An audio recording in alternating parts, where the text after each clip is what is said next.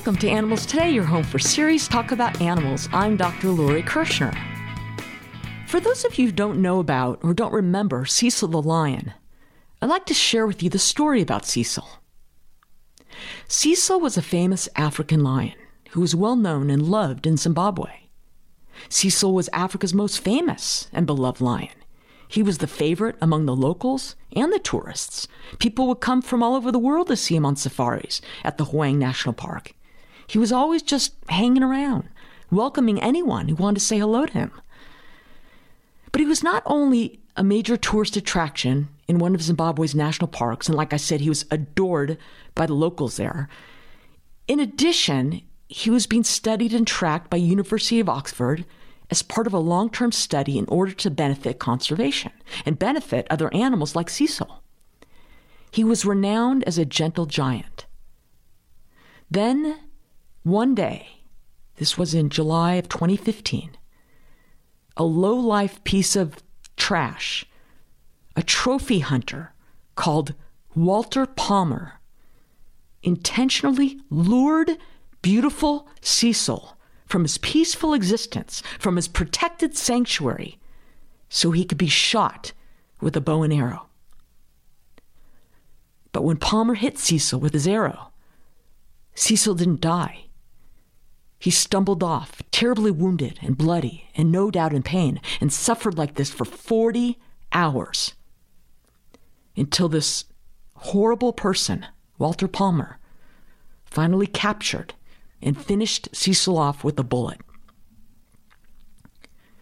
Then, Palmer skinned Cecil so the skin could be salted and stuffed by a taxidermist, and Palmer cut off Cecil's head so he could mount it as a trophy on his wall. And then he left Cecil's body there to rot. This disgraceful, despicable human being, Dr. Walter Palmer, doctor, they call him doctor, because he's a dentist in Minnesota. He paid over $55,000 to hunt and savagely and brutally take the life of this beautiful, majestic, beloved, star attraction lion, Cecil. Now, if you know me or listen to my shows, you know I adamantly oppose hunting. I believe in the right to bear arms. I have absolutely no problem with owning a gun or guns for the purpose of protecting yourself, your loved ones, and your property. But to me, there's absolutely no justification for someone who chooses to kill animals for sport, for the fun of it. In fact, in spite of what hunters say to justify their actions, like, we're getting in touch with nature. Oh, you're getting in touch with nature. Isn't that nice? Or they say, we need to hunt because we're thinning the herd. Oh, yeah, the herd needs thinning because last year it was estimated that there were only 20,000 wild lions left in the world. Lions have become extinct in 26 African countries. Lions have vanished from over 95% of their historic range. And with only 20,000 wild lions left, yeah, the herd needs thinning. Or they justify hunting by saying, hunting is part of our culture. We're spending time with our kids.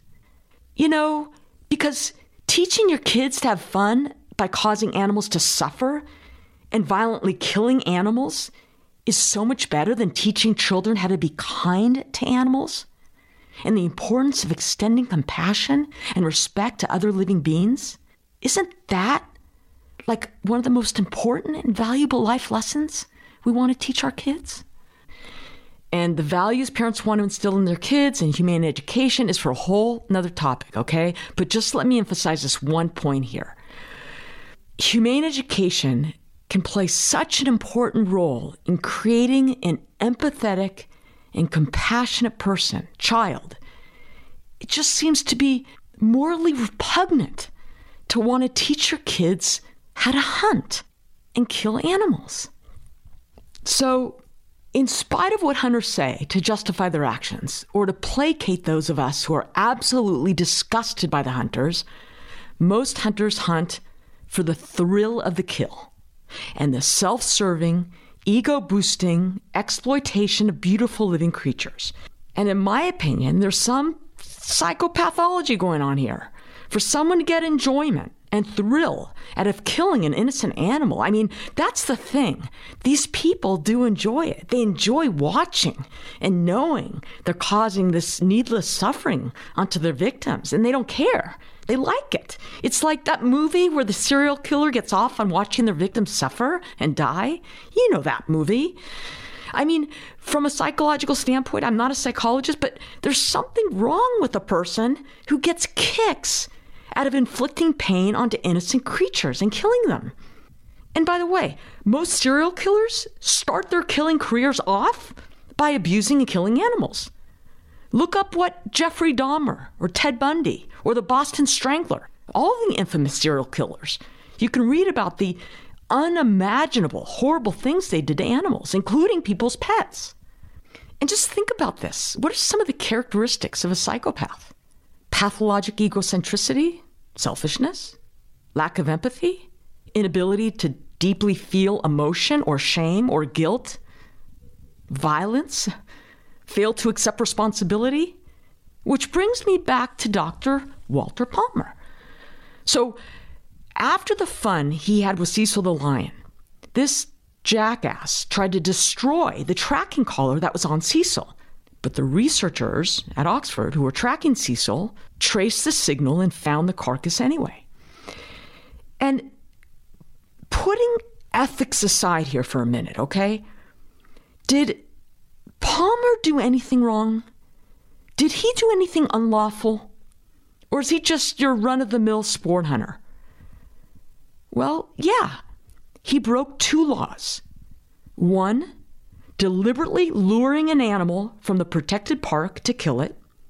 And two, removing the lion's identifying collar, which served to protect Cecil from being hunted in the first place.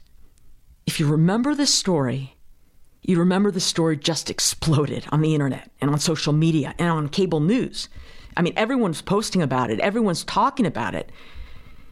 In front of Dr. Palmer's dental office, people placed stuffed animals, lions and bears, and pictures of Cecil were displayed. And you could see signs on the front door of the office stating rot in hell and the butcher of Bloomington, referring to the dentist, of course. And if this is indeed the first time you're learning about the story of Cecil, do me a favor. Google search Cecil the lion and look at this beautiful animal whose life was brutally taken away from him. Just get an image of Cecil in your mind. It'll take you 30 seconds to see what Cecil looked like and who he was and to honor him. So, why was this specific hunting incident getting so much attention? Why was the killing of Cecil more heinous than the killing of any other lion one would hunt? Even a lot of people are disgusted by all sport hunting, and I would guess and I would hope a lot of us are disgusted or saddened, even just seeing a picture or post on social media of a hunted down animal next to his killer. But in this case, so many people, not just animal activists, were outraged by the story. And probably because this was an illegal hunt and because Cecil was so well known and so loved by the locals. And this vile person ended this poor animal's life and in such a terrible way. And the suffering that Cecil had to endure for those 40 hours after being wounded with an arrow so this story was huge. And the dentist, oh, by the way, his website at the River Bluff Dental Clinic in Minnesota, part of the description of his dental office, I guess it's you call it like a tagline, it reads Dr. Palmer strives to create dazzling smiles. I thought that was funny. But I'll tell you, he became one hated guy. Big time. And Cecil's death was mourned by thousands on social media. And like I said, this incident sparked protests across the world. So much so that Cecil's head and skin were passed to the authorities in Zimbabwe in an effort to diffuse international anger.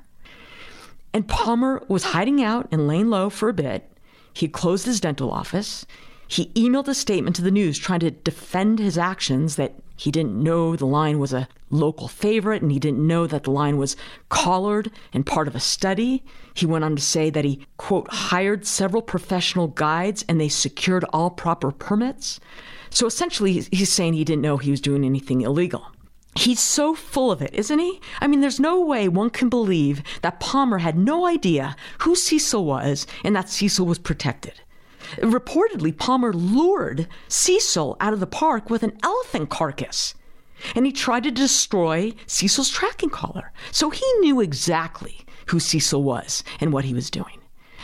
According to the New York Daily News, prior to Cecil, Palmer, quote, has proudly killed at least 43 animals over the years with his bow and arrow, including a polar bear, walrus, wolf, California bighorn sheep, and a rhinoceros. This is a cold, vile, heartless, disgusting person who pays a fortune to hire people to help him lure an innocent animal out of his protected sanctuary to his death. An animal who was so adored by everyone, who the university was tracking so the information can help other lions, like Cecil. We'll be right back.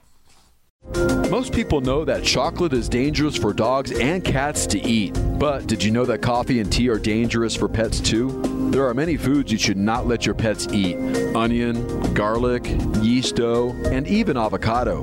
Grapes and raisins are especially toxic to dogs too. Even certain plants and flowers can be toxic or deadly to pets. Cats should not be allowed to eat lilies, daffodils, tulips, or sago palm. And make sure your dogs don't eat azalea, lilies, or sago either. Another danger area, especially with dogs, is eating medicine meant for people. So make sure pills are out of your pet's reach and in safe containers. And of course, leftover bones can crack and cause choking. So don't give bones to dogs. Remember these pet safety tips to keep your pets healthy and happy all year round. This message is brought to you by Advancing the Interests of Animals. Visit them at aianimals.org. That's aianimals.org.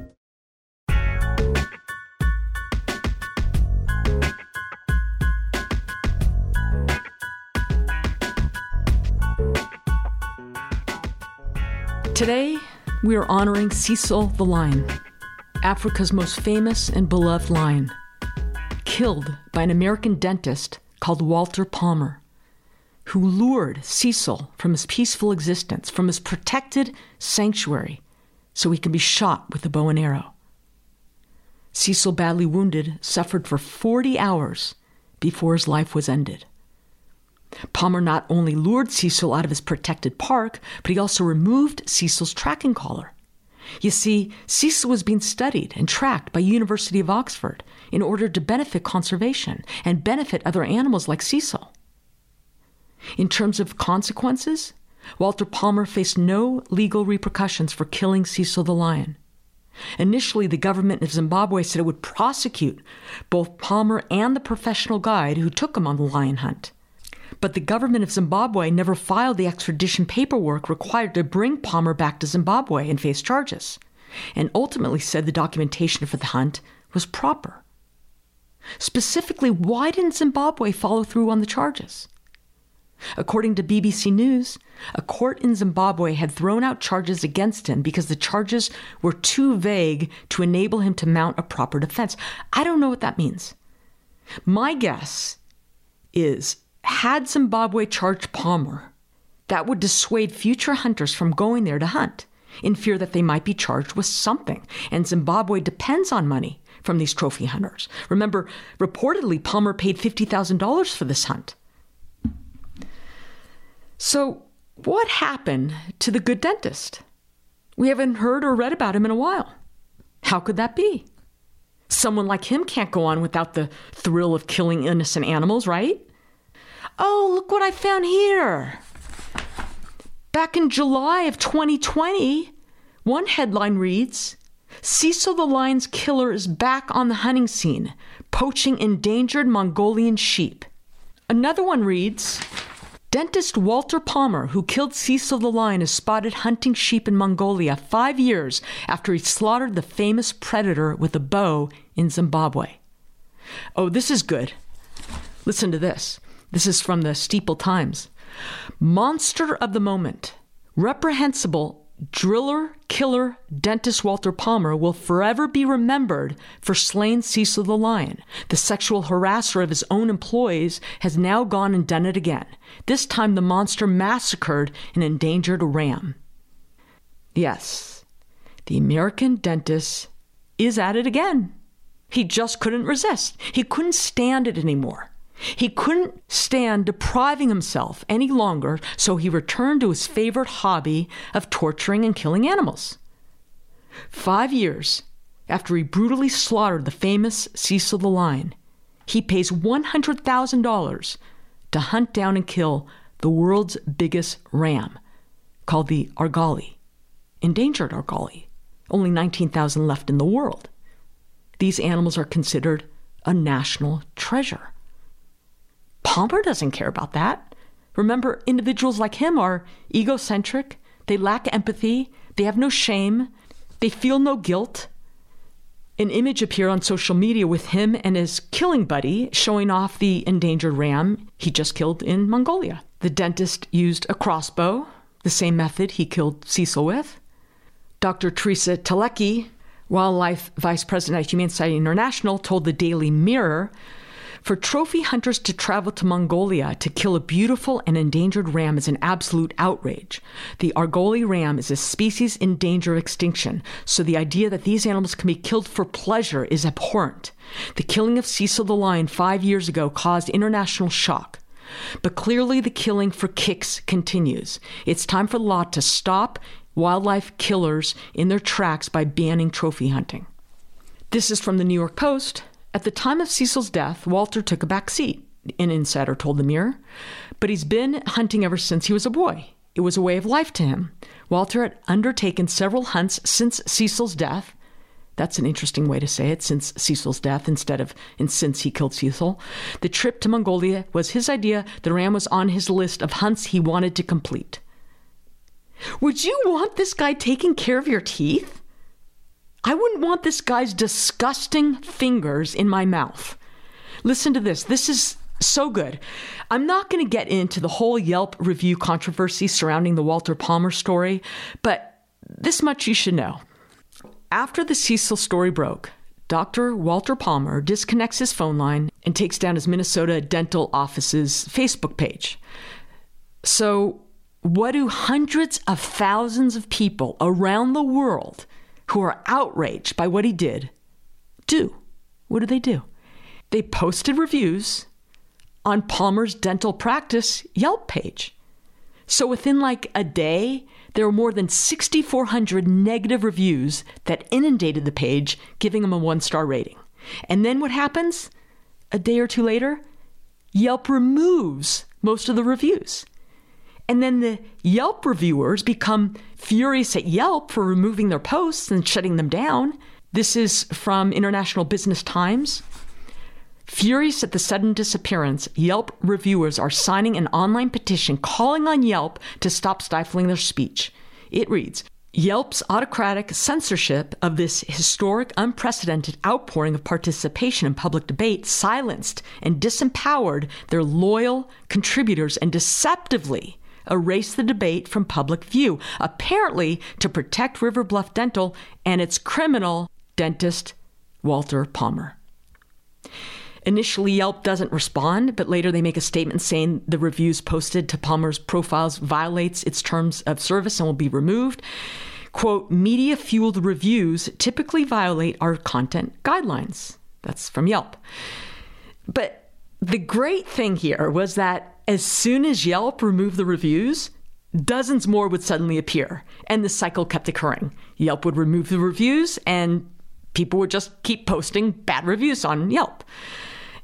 And I'm pretty sure Yelp continues to remove reviews even to this day. I I mean, you look on Yelp on his page and there's only like 18 or 20 reviews.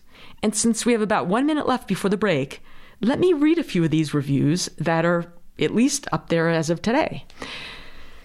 Dirty tools and rude staff. Worst dentist experience ever. Dr. Palmer was rude and did a sloppy job cleaning my teeth. I was visiting my sister and needed work done on a tooth. The place is a mess for a medical office. I was shocked at the lack of empathy and bedside manner by this dentist. He was rough. I ended up getting an infection in my tooth, and my dentist had to fix it. Do not go here. In town on business, and tooth started hurting. Went there. Big mistake. Office setting was drab and dirty. Staff did not seem to care. Dr. Palmer was equally inattentive. Unfortunately, emergencies come up and you're forced to go to horrible places like this. Come in for a drop in session from New York because my tooth was killing me. Had no choice. He was the nearest one. The office was indeed a mess. Visible dirt. Seems like they didn't care. Wow, office is disgusting. My cousin came out in extreme pain from a simple cleaning. Palmer was cold and somewhat rude. He's clearly not in this business with any desire to help people. If Yelp had zero stars, I would have chosen that because this place is so dirty. I wonder if they clean the floors. There was no air conditioning. I should have just got up and left. Like there was dust everywhere, even on the tools. It was disgusting. Okay, ready? One more. This is my favorite one. Rude staff, messy lobby, kids screaming from the back somewhere. Very unpleasant experience. I'd rather have my husband pull out my teeth with pliers than go there again. Yes.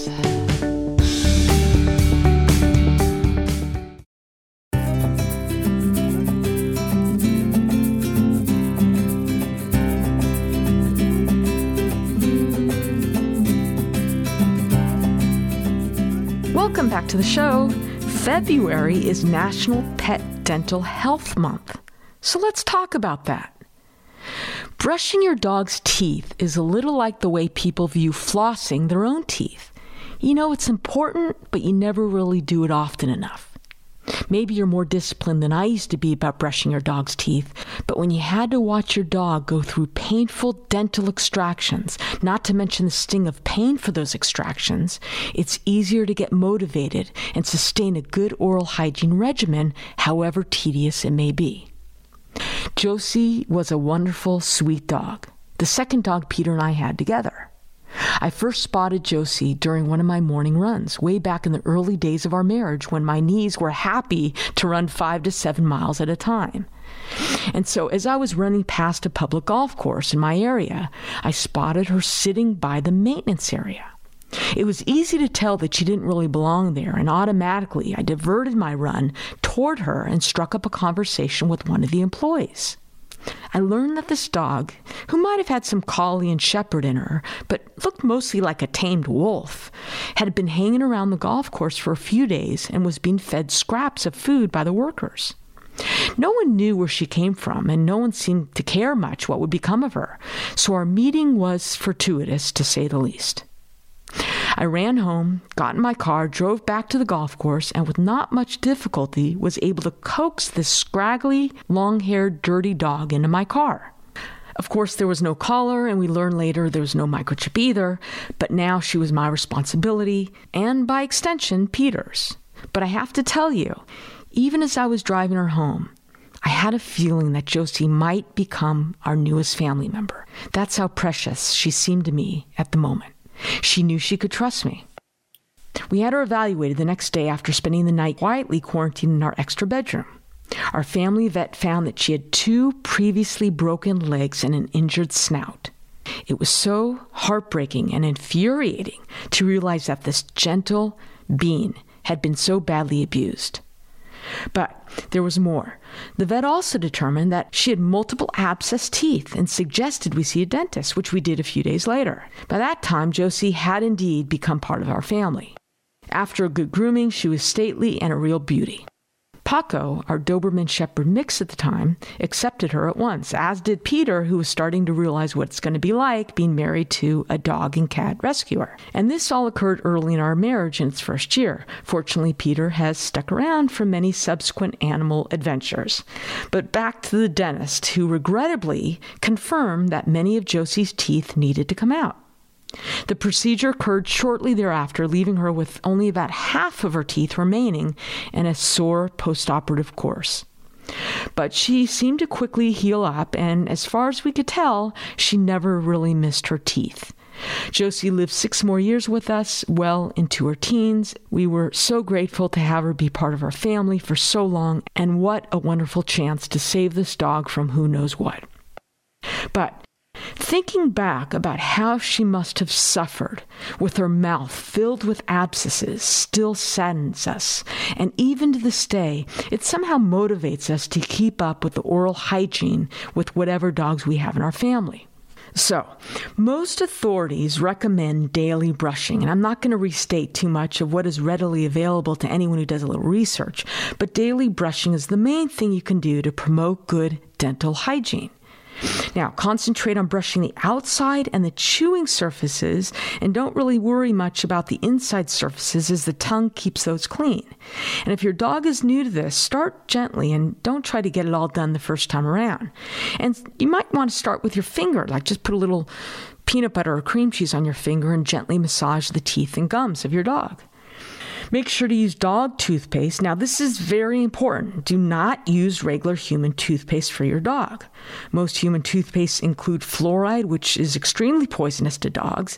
And in addition, a lot of toothpaste contain the sweetener xylitol, which is also poisonous for your dog if ingested. You can find toothpaste formulated for dogs at Petco or PetSmart. And just keep up with it and make it part of your routine. A little treat afterwards is certainly helpful. Our dogs simply like the chicken or peanut butter toothpaste we've been using, and that seems to be reward enough to keep them coming back the next time around. Our latest pit rescue, Sky, is not too fond of the process yet, but she's coming along. One trick Peter discovered as we were introducing her to brushing would be to wait until we came back from a long walk or after a tiring session of ball fetching. Sky's much more inclined to sit still for the procedure while recovering or, or resting after a decent amount of exercise. And of course, as you know, early intervention for your dog, should he or she show any signs of mouth problems or disease, is really important for so many reasons. And things you would look for might include yellow or brown tartar that forms a crust along the gum line, teeth that appear to be misaligned, missing teeth or chipped teeth or loose teeth, your dog stops eating or stops chewing on favorite toys bleeding gums or red inflamed gums, any unusual appearance to the mouth, such as growths or bumps, compulsive nose licking or excessive drooling. And finally, if your dog develops bad breath. Now, a lot of people think it's normal for dogs to have bad breath. Not true. I mean, it might not smell like a bed of roses, but a foul smell coming from your dog's mouth might signify serious health risk with the potential to damage not only your pet's teeth and gums, but its internal organs as well. So, if any of these problems are observed, a trip to the vet is definitely warranted.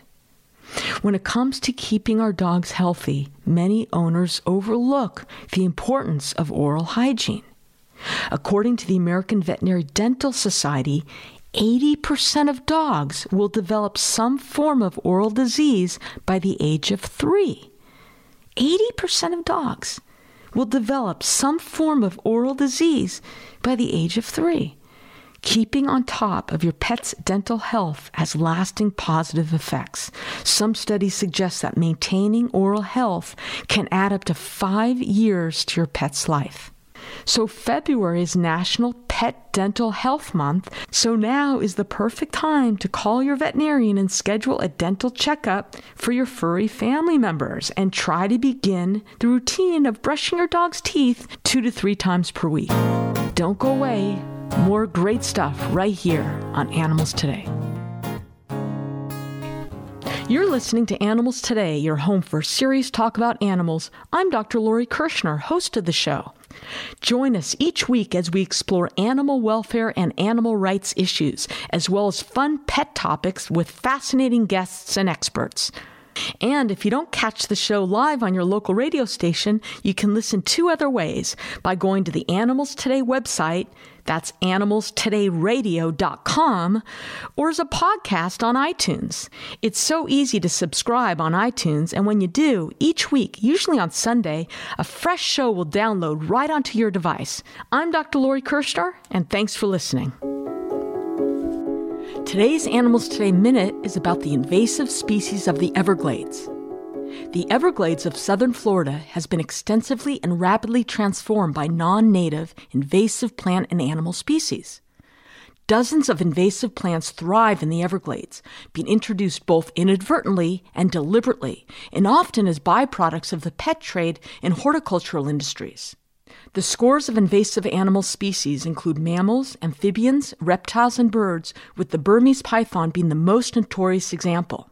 Invasive animals are introduced as escaped or released pets, as stowaways in cargo ships, and as home aquarium releases. The current infestation of giant African snails was due to specimens intended for use in religious rituals. In addition to the Burmese python, the Everglades Cooperative Invasive Species Management Area has identified 11 other invasive species the public should be aware of, which it refers to as the Dirty Dozen. On the list are tegu lizards, the Nile monitor, the Cuban tree frog, chameleons, the giant African snail, the bullseye snakehead, that's a fish, the lionfish, and four plants the Australian pine, the Old World climbing fern, the Brazilian pepper tree, and the air potato. In the Everglades, the Burmese python has no natural predators except for crocodiles and humans, and thus is thriving. In the glades, their average size is 8 to 10 feet in length, but examples of 17 feet have been found. They mostly prey upon small mammals, including the endangered Key Largo wood rat, birds, and reptiles. They have decimated the populations of raccoons, opossums, and bobcats, and have killed off the rabbit and fox populations. As you can see, their harmful effect on the ecosystem has been huge. These semi aquatic constrictors are also good climbers and often inhabit trees. Fortunately, they rarely attack humans. For animal advocates, what to do about this invasive species and others worldwide presents few good options. The Florida Fish and Wildlife Conservation Commission encourages individuals and contractors to seek out and kill these snakes. They offer cash rewards, t shirt prizes, and raffle entries for documented kills. The agency also offers training on some of the methods of their safe removal and humane euthanasia, including live training courses, an internet based course, and an educational video on capturing pythons safely. But humane relocation is not in the cards for these unfortunate predators. And that's your Animals Today Minute for today.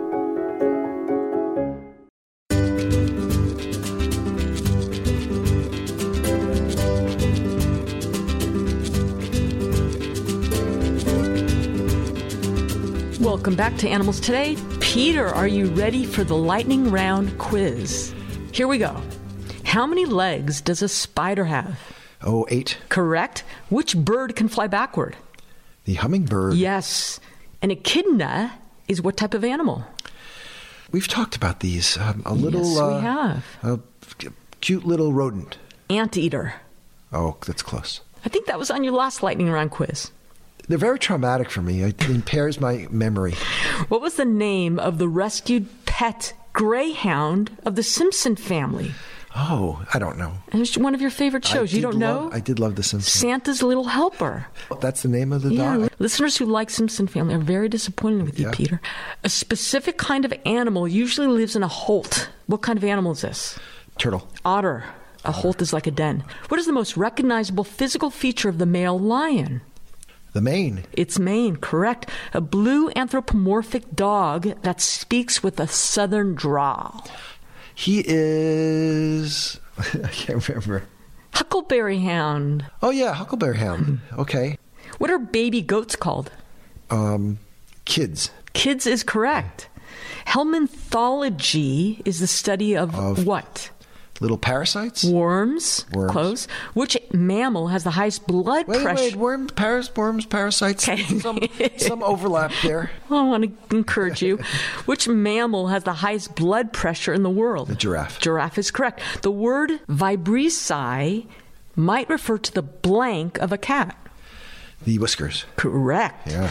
True or false? Snakes have slimy skin. Oh no, no. False. Snake skin is smooth and dry. Who's the fastest mouse in all Mexico? Really? Like a cartoon Speedy Yeah. Well, Gonzales? what other mouse do you know? Speedy Gonzales? Speedy Gonzales is correct. You remember him? He wears an oversized yellow sombrero, a white shirt and trousers, and a red kerchief around his neck. Yep. Has a thick accent. Did you watch that as a kid? A little bit also. Did you enjoy it? Uh, no recollection. Did really. you find it racist, offensive, insulting? You know, Speedy Gonzales was born in the early 1950s, and after 40 years of being on the air, guess what? In 1999, it was taken off the air by the Cartoon Network for perpetuating stereotypes about Mexicans. And some say the network's owner, Ted Turner, ordered it to be taken off the air, and network officials claim they found this character derogatory and offensive. And on top of that, the character drank and smoked excessively. Yeah. Turner drank and. um, Okay. What name is given to an adult female sheep? A U Yes. How do you spell you? E W E. Yep. A formicarium is a living place for what kind of insect? Formicarium. Okay. A worm. Ant. Oh, yeah. An anthropomorphic cat who uses trickery and deceit to gain power. Oh, I think you laid this on me before. Puss in Boots? Puss in Boots is right. That's sexist. What is Canada's national animal? The, uh, oh, I'm going to say it is the Canada bear. Beaver. Okay, beaver it is. And, oh, yeah, their beaver appears on some of their coinage, right? That's correct. What was the name of the dog in a cartoon who was a crime fighter like Superman? Oh, Superdog, Underdog. Underdog, and he lived under the radar as doing what kind of work?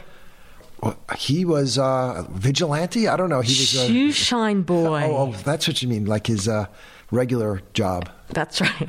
Do you remember watching that as a kid? Yeah, I guess I wasn't paying enough. I was just a zombie in front of that television. I Yes, guess you I, I should were. have paid more attention. Actually, He speaks only in rhymes. Remember, Underdog speaks in rhymes. What's a famous rhyme he would state? uh, here I come to. No, that's the wrong one. It's the Mighty Mouse. Um, underdog. I don't know. There's no need to fear. Oh, underdog is here. Right. Right. Oh, just like Billy Joel. That's right. Just like Billy Joel speaks oh, in Oh, rhymes. Maybe Billy Joel watched Underdog when he was composing his first songs. Oh, Which common pet has the Latin name Carassius auratus? oh, uh, I'll give you multiple choice here. please. A snail, a spider, or a goldfish? I'll say goldfish. Goldfish is correct. I think auratus in Latin means gold plated. The name of the cat that would chase the yellow bird named Tweety. Sylvester. Yep. Suricata suricata, a species of mongoose, is commonly called what in English? Oh, don't know that one for sure. Meerkat. Oh, that meerkat is a kind of mongoose. That's Yeah. interesting. I never knew that. Yeah, they're very cute, aren't they? They're like the size of a squirrel. You often see pictures of them together standing up tall on Looking two out. legs, monitoring for danger near their den, right? Yep. A female turkey is called a hen. A male turkey is called what?